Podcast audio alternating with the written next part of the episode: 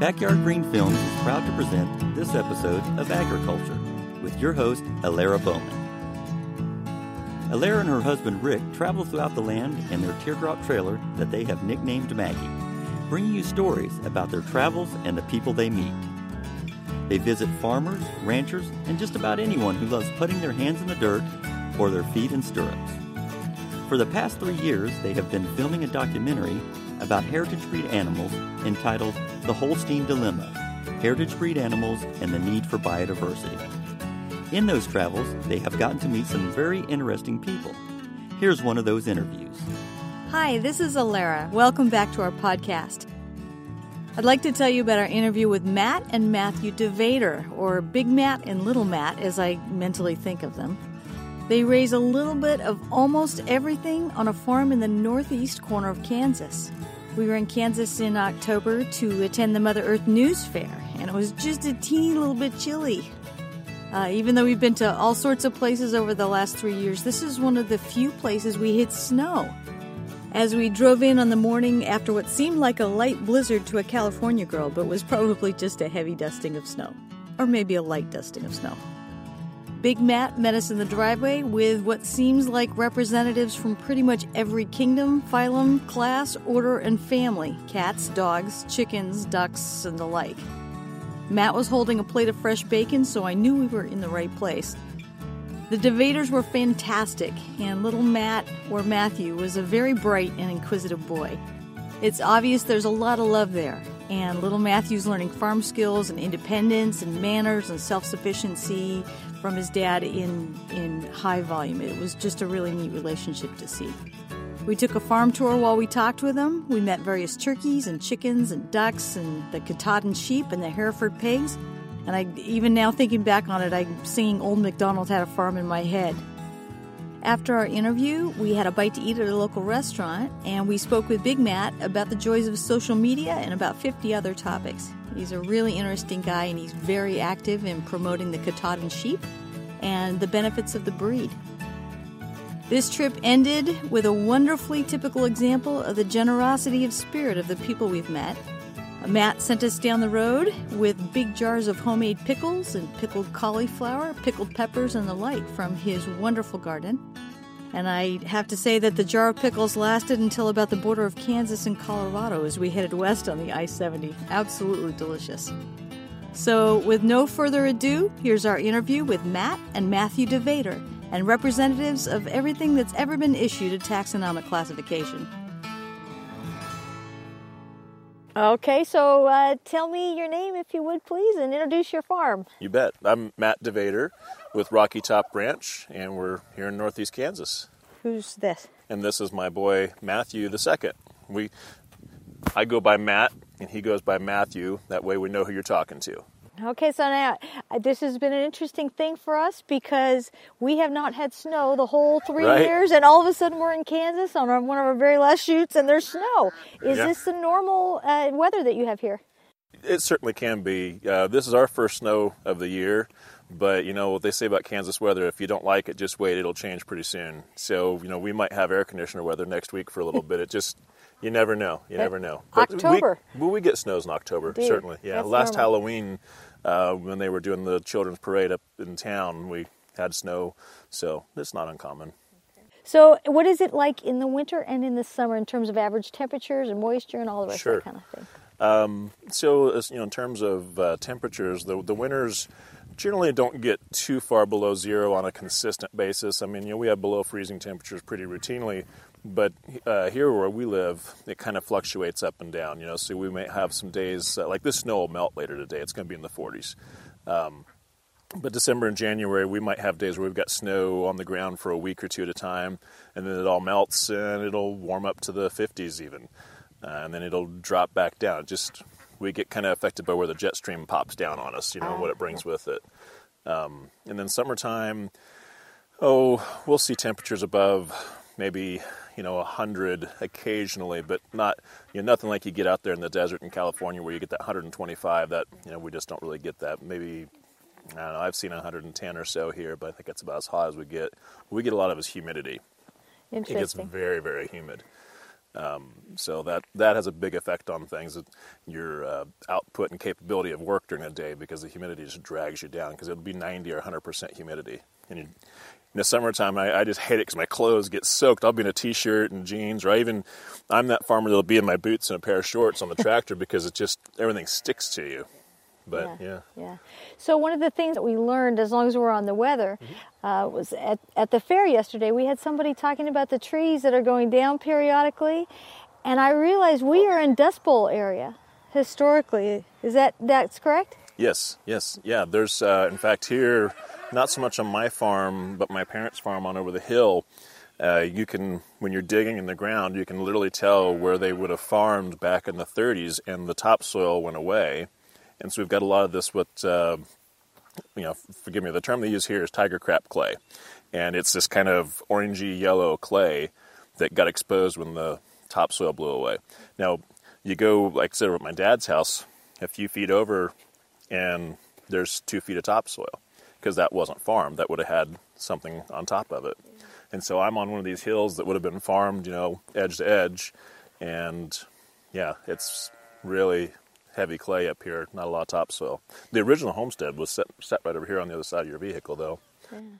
Does that do you keep that in mind when you farm? Is that always in the back of your head in this region that you know we could go back to that again if we're not careful with how much you know how we steward the land? Sure, sure. And then you know there's uh, century type conditions that can come back around, and and absolutely that goes into my mind of being prepared for that. I mean that's being prepared for most eventualities is a way of life on a small farm like this, in my opinion. Yeah. Now I notice your son is really involved with the animals uh-huh. and uh-huh. and seems to kind of know his way around. You're introducing him to a lot of this. Do you think that's important for him to absolutely, to absolutely? I mean, it, if we aren't teaching these guys to be stewards of the earth and to be, you know, and love and appreciate farming, then they're not going to be into it. And yeah. when I was 18, if you uh, said to me, you know, when you're in your 40s, you're going to come back and be a farmer. I would have just laughed and laughed because I didn't have appreciation for yeah. it. Yeah. I want him to have an appreciation for it, and, and hopefully, you know, maybe he'll choose to continue this on, you know, because he sees the benefits. But you have, you probably have a good value when you have to go collect the chicken eggs. You kind of know what it takes to make a chicken egg, and when you have to go feed them every day and water the chickens every day, you're saying, "Look, that is valuable. I'm going to be taking good care of it because it took me a lot of work and the chicken a lot of work." Actually, myself, I've caught a chicken egg falling out of its butt. I've had one laid in my lap. It's a great thing, isn't it? You look at that, it's like a little miracle sitting in front of you, isn't it? Yeah. Yeah, fantastic. It's very cute when they hatch in the chicks. Yeah, okay, so you've seen that too. Yeah. Fantastic. That's you know, that's something that many people in my area don't get to see. They don't have any idea where the food comes. Food comes from the store. And yet you live in Kansas, which I had no idea. I knew Kansas was an mm-hmm. agriculture state, but that's huge here. This is yes. life here. I think um, if anyone, any of your viewers, were to go on and look at the USDA statistical reports, they would be absolutely amazed because a lot of people tend to think of California as the big ag state. When the grim reality is, when you look at the numbers, the entire Midwest feeds the entire planet. Um, you know, we are the two thirds of the majority of the food source for protein comes out of the entire Midwest. And then you look at the, the tonnage, you know, in bushels of corn and soybeans and so on. Um, there is just so much food for the entire planet grown right here. Now, I don't grow stuff that's getting shipped all over the, the world, but I do grow things that end up across the country. Yeah. Okay, so speaking of protein, I would love us if you love it if you would take us on the little tour of yeah, sure. what kinds of animals you have. That you would bet. be great. You bet. Let's go on up this way. Okay, so now look at look at we've got uh, we've got the the the rooster. Uh huh. Is this one or two? Let's well, there's, one, two. There's several roosters in there, and this time of year I just bunch everybody together, you know, for economy's sake of you know keeping them together and so on. Yeah. But um, I specifically pick out certain roosters, like these gray ones here are Americanas. And you'll see the, the beard on the bottom, which yep. is telltale. And I chose these particular guys because they grew faster and they seem to be, you know, doing well as far as foraging and ranging and so on. I have blue wheaten Americanas yeah. at home, and they are excellent foragers. And that's interesting that you said blue. So the blue, which you know, meaning the gray feathers like that, is super popular, and hence you'll see a lot of the gray birds I keep because, again, my little um, homestead and, and ranchette type of uh, buyers who buy pullets from me, they one thing they like is pretty feathers. The other thing they like is pretty eggs. Yep. And so when, when I start separating them out in the spring to collect eggs, that's what we breed for. And then I might as well talk about this because everyone always asks, "What's what's wrong with that chicken with no feathers on its neck? Why did it get picked on?" And that's a turken or a naked neck? well, same thing. I mean, one, one and the same. Um, and it's as I've studied it, it's a very common breed worldwide. Um, but yeah, we, we raise some of those. They they make really big eggs. Um, really? Yeah, man, they're they're great egg layers. And no, they don't seem to get super cold over the winter. As you can see, she's she's out here. It's about 35, 40 degrees right now, and she's just fine. And even when it gets really, really cold, they just tuck their head underneath their wing, and when they sleep, and they Large seem to be fine. and naked neck, and still does okay. Yeah, Interesting. yeah. Interesting. Well, there's there's probably a rooster too in here that, that, that used to have a large comb that maybe got frostbit, but I try not to breed for those great big tall combs because they yeah they don't work. And you'll some of the chickens are a little little rough right now because they're just coming out of molt. Mine are that way too. Yes, Look like they went through a blender or a wind tunnel or something. yes. These little uh, I don't know if you want to know some of the varieties, but like there's there's some California whites in there, the white ones with the gray every now and again, and um, some of these like this, I believe is a golden comet. We just on the chickens, I breed some of my own, but I also do a thing where I get um, hatchery overruns. Yep. They got days when they've got extra chickens, and we. Uh, Your free exotic chick kind of thing. well, we, we just buy like 100, 200, 300 chickens at a time at a deeply discounted rate because they've got to get rid of them because, you know, they've got more hatching out the next week. So definitely a pecking order, right? Uh, you know, I I noticed that, It- and you can't disturb it. My, my They gotta work it comes out. over and says, "No, this one's being mean." I said, "You can't get in the middle of that one because they know who's in charge and who's not. The second you leave, they're going to reestablish it." So, Right. yeah. Okay, so we have turkeys and chickens and ducks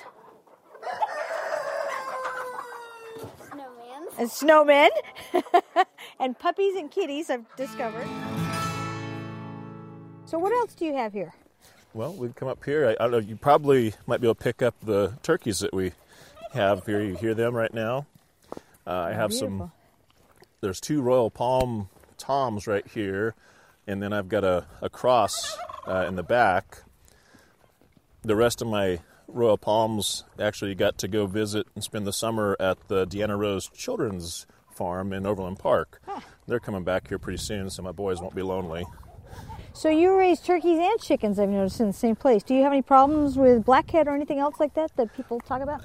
You know, I, I have not with uh, this particular group. I don't raise a huge amount of turkeys, but I think the whatever uh, you know the, the, the organisms in the soil here maybe are not here with relation to that, or perhaps my my flocks have gotten um, resistance to it, and that's that's kind of an important thing. You, we talk about that is I really work towards breeding towards resistance in my my livestock because I don't feel we can depend on uh, pharmaceuticals to fix everything. We really need to breed some of these animals towards resistance, which these original heritage breeds had resistance. You know, they you think about colonists and you know the settlers, they didn't have a, a vet that they could call and go get something. They, you know, they lost animals, and the ones that lived were resistant. Uh, yeah, over time, that just seems like a smart thing. I mean, I, I, to me, it just it seems like the most intelligently lazy thing to do. You want an animal that doesn't take more work,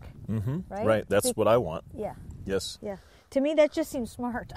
Yes. but and and yet, this is not going to produce at the rate that another animal is.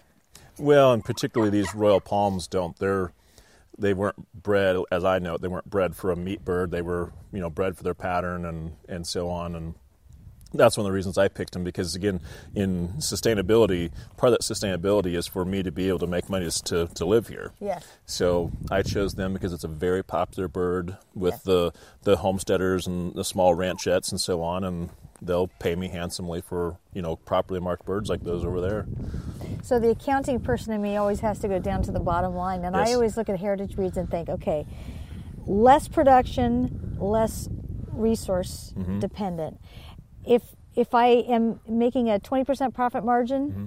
Does it really matter? I mean, twenty percent is twenty percent. Exactly. So, if I'm looking to feed the world, it's one thing, and that's Right. fine, and you understand Absolutely. why that's necessary. But you also need that many more resources. I've so, only got 70 acres here, so I had to, as as I you know, and I give talks on this uh, here regionally. You know, you got to look at the culture around you, you know, about your buyers and so on. You need to look at the the climate and environmental effects uh, in in your area.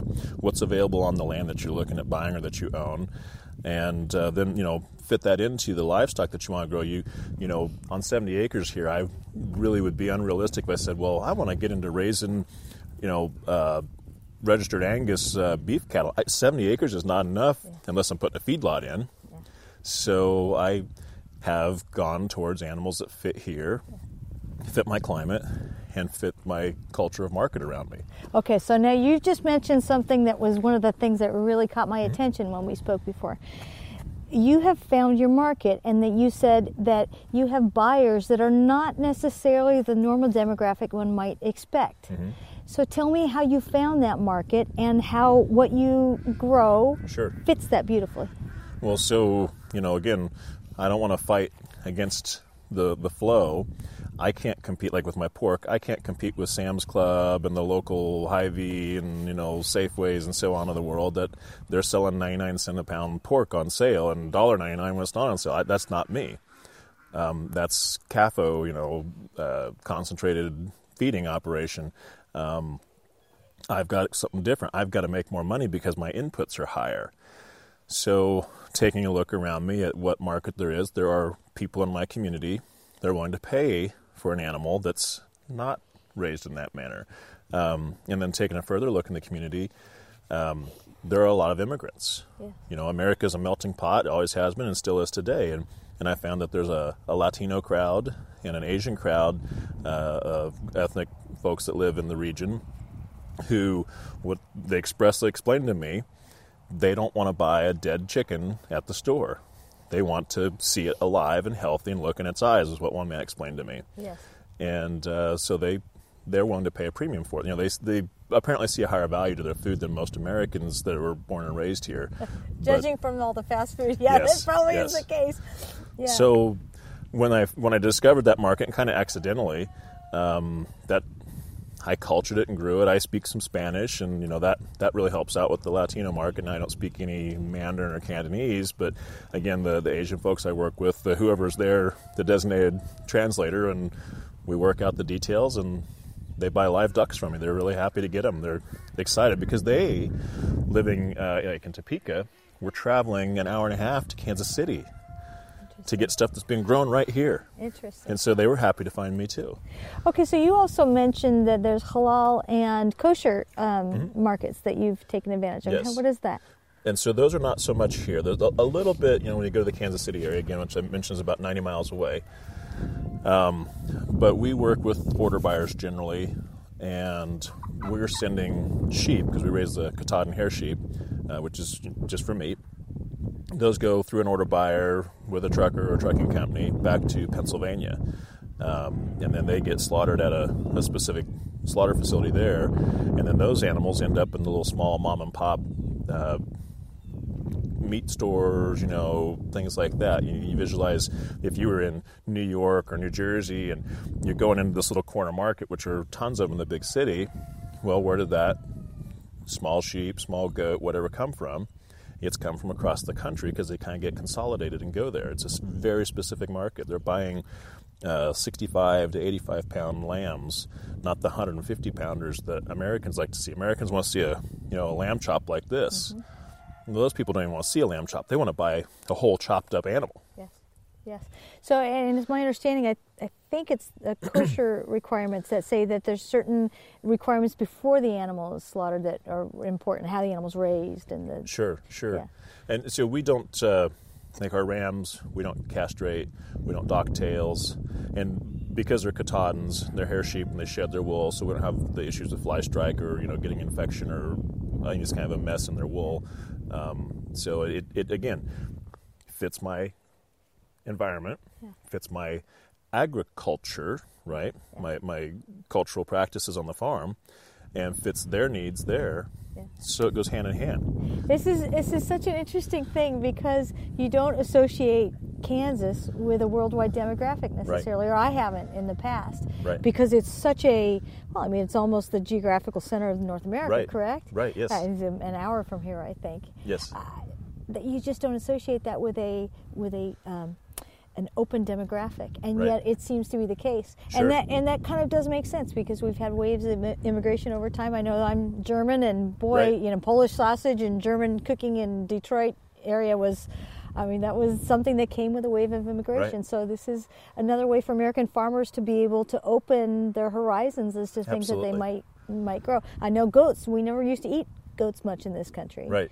And that's another thing that's come back in. And sheep, I don't think we ate quite as much as the the Brits or You know, I'd, I'd say World War II contributed heavily to the decline in consumption of sheep in my, my study historically.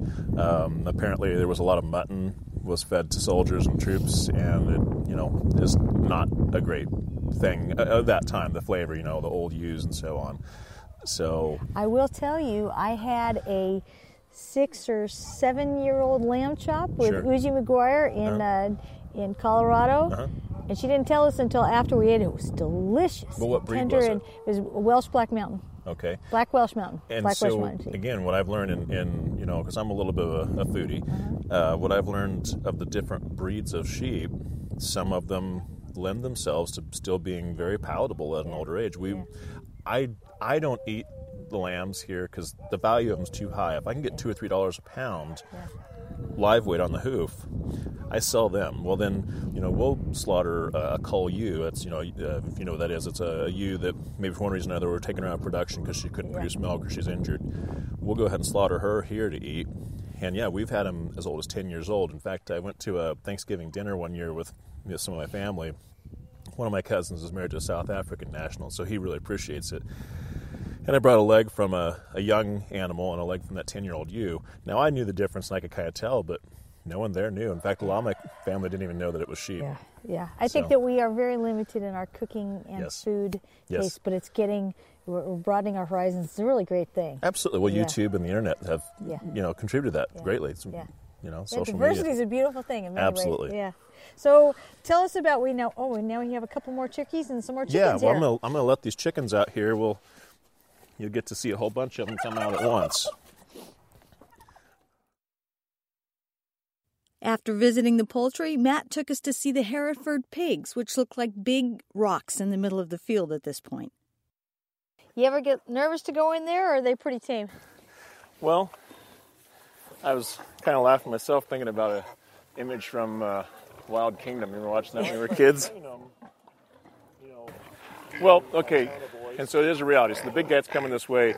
Um, you know, he's he outweighs me by at least double. Hey, don't do that. And they do have teeth too, right? Yes, they do. Um, so I got stick. my little little stick here, and just kind of poke them a little bit with the points, and they they know I'm here. Kind of like what they might do to each other. You know, let them know they're there. But but this girl here is pretty tame, and most of the other ones are. But they Um, want the corn more than you, I'm assuming. Yeah, they pigs lead anything. but uh, That's what we've been learning. Yes.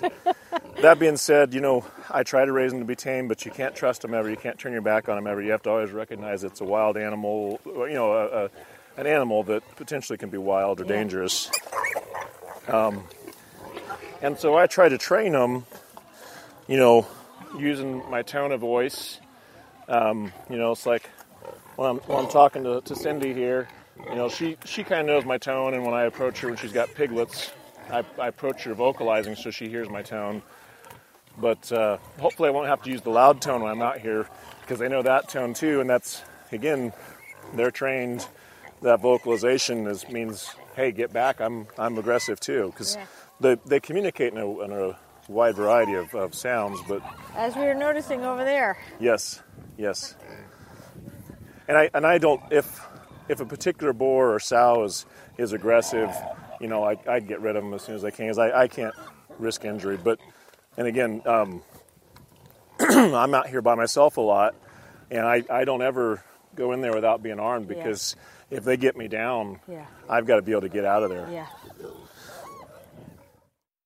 Matt took us down a hill and back up the other side to see his sheep in the gorgeous field. And uh, he called them for us. I almost fell in the mud. It was quite an adventure, which would have been entertaining. But Matt called the sheep, and you can hear them running up the hill to come and eat corn. Come on, sheep. Come on, girls. Ba. Ba. Come on, girls. Ba. Come on, girls. Ba. Come on, girls. Come on in. Ba. Ba. Come on. Everybody come in. Come on, girls. Ba. Come on. Ba. Ba. Come on. Come on, sheep. Ba. Come on, sheep. Come on, girls. Ba. Come on in. Come on, girls. Come on, girls. We're coming in. Let's go. Ba. Come on. Come on, girls. Ba. Come on, we're coming in. Come on in, girls. Ba.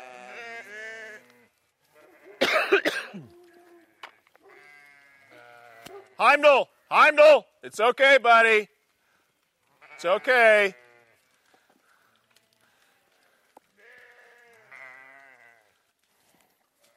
Matthew, careful. Why don't you get out of there, buddy?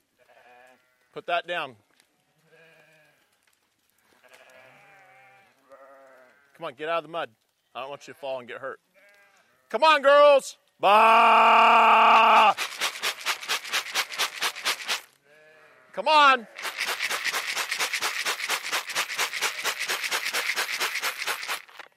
Yeah, you want don't you? Come on. Bah! Come on, girls. Matthew, come on up here, buddy. Quit playing in the mud. Let's go. Oh, he's helping me because I almost went tush in the mud here. So he's, get, he's getting Come more on, girls. Bah. Bah. Matthew Forrest, Here? come on. I want you to walk up here with me. Okay. Okay. I already went in. He was putting rocks in for me so I Oh, wouldn't go so far. help? This is gonna be out. This is that's I'm going in. Okay. My toe if you need to. No, I wouldn't do that to you. Steel toes won't hurt. Okay. I already went in, didn't I? Thank you. On, shit. Bah. Come on, girls. Come on, girls. Get it? Yeah. I'm moving. I'm going. Matthew, wait for daddy. Matthew. Oh, you go with him. So you walk up with him. Man. And thank you Come on, again to little Matthew for saving me from a Come on, Chip. backside full of mud. He uh, helped me cross the Come little on, stream girls. there.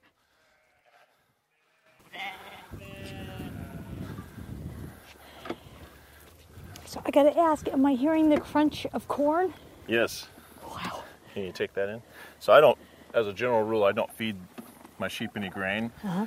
But we're entering into the time of year for me when I'm flushing my ewes. So what I'll do is I'll be giving a little bit extra protein in the form of some grain and, and maybe some alfalfa pellets, um, leading up to when we're going to breed them. That way, it gets their their body on a cycle of uh, having more nutrients.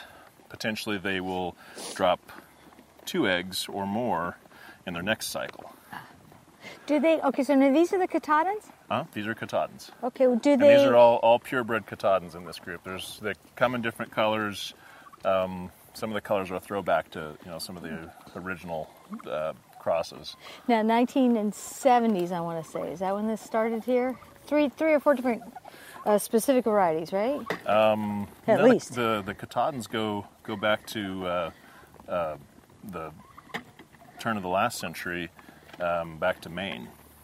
Okay, I'd heard they were from Maine, but I heard it was an interesting mix of a couple different kinds of hair sheep, and then they, yes. they, they kind of experimented with Dorsets a little bit and a little couple of other things in there, but they but they they dropped those. They wanted a little more meat on them at one point, right? And then they dropped that. You know, I think. I, am not entirely sure what Mr. Piel's in, uh, end goal was Uh-huh. with the Katahdins. I know that the Katahdin Hair Sheep International uh, website has some information there. I believe there's a publication on it as well.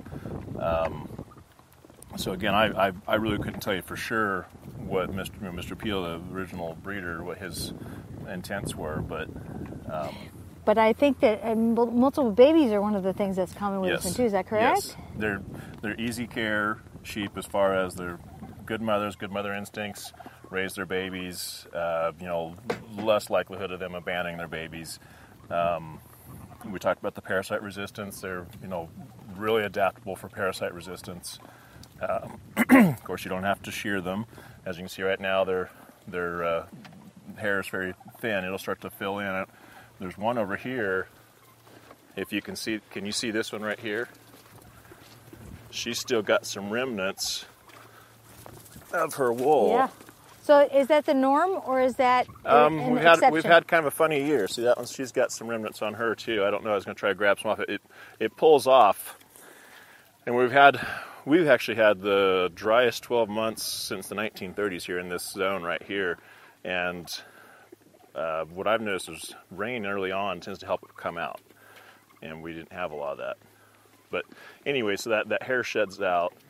And they'll be growing in more wool like this one right here. You can see she's starting to bring in another layer there.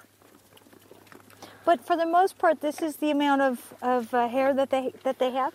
they get pretty fluffy. See like this this girl here Uh-huh. she's growing in growing in her winter coat. Okay. she's getting pretty fluffy. Though they don't they don't have curly wool like you'd think of with the the wool sheep. Like that one right behind you she's got and she's a particularly old one that's why she's kind of bony but she's got kind of curly wool and that's Yes. that's kind of uh different that's not that's, not really the norm Yeah. Interesting, isn't it? So, so parasite resistance, multiple babies, put put on weight well. How do they forage? Are they pretty good Mm-hmm. They're- at they're great at foraging. Do Yeah, they eat? Do they eat things other than forbs and grass? Are they twigs twig eaters too? Yeah, well, let's just see if I can see a tree around here. But like these trees I've trimmed up, but any of the deciduous trees and bushes and stuff like that, if they like the taste of it, they'll strip it down. Interesting. And and the Katahdins, I don't know if that's sheep in general, but my my flock, they'll go out. You know, we turn them loose into a new paddock, and there'll be one particular plant they decide they like to eat, and they'll eat all of it. And then the next day it'll be something different. And the next day, like we had bindweed growing on some fences uh, some years back, and they left alone, left alone. And I don't know if the plant changed a little bit, the temperature changed, whatever. This one day they decided they wanted to eat it, stripped it all off in a day. It was all gone. And and I know some plants go through different stages where they where they want to eat them, like the uh, the thistles that grows a noxious weed around here. There's a point in the spring when they must get particularly juicy, and the sheep will eat the the vein underneath the leaves where the thorns aren't, and they'll chew them right up. Yeah. If you liked our podcast, please subscribe. This is how we keep going. And please tell your friends to join us.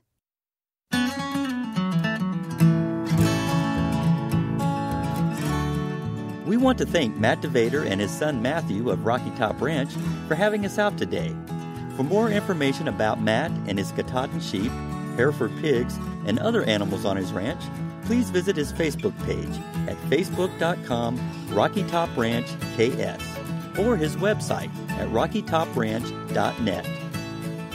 Also, please visit the Katahdin Sheep Association at katahdins.org. You have been listening to Agriculture with your host, Alara Bowman. Please tune in for more upcoming episodes from our travels. We'd also like to thank our producer, Michelle Council. I'm Rick Bowman, your behind the scenes editor. Until next time. This has been a presentation of Backyard Green Films Productions, all rights reserved, copyright 2019.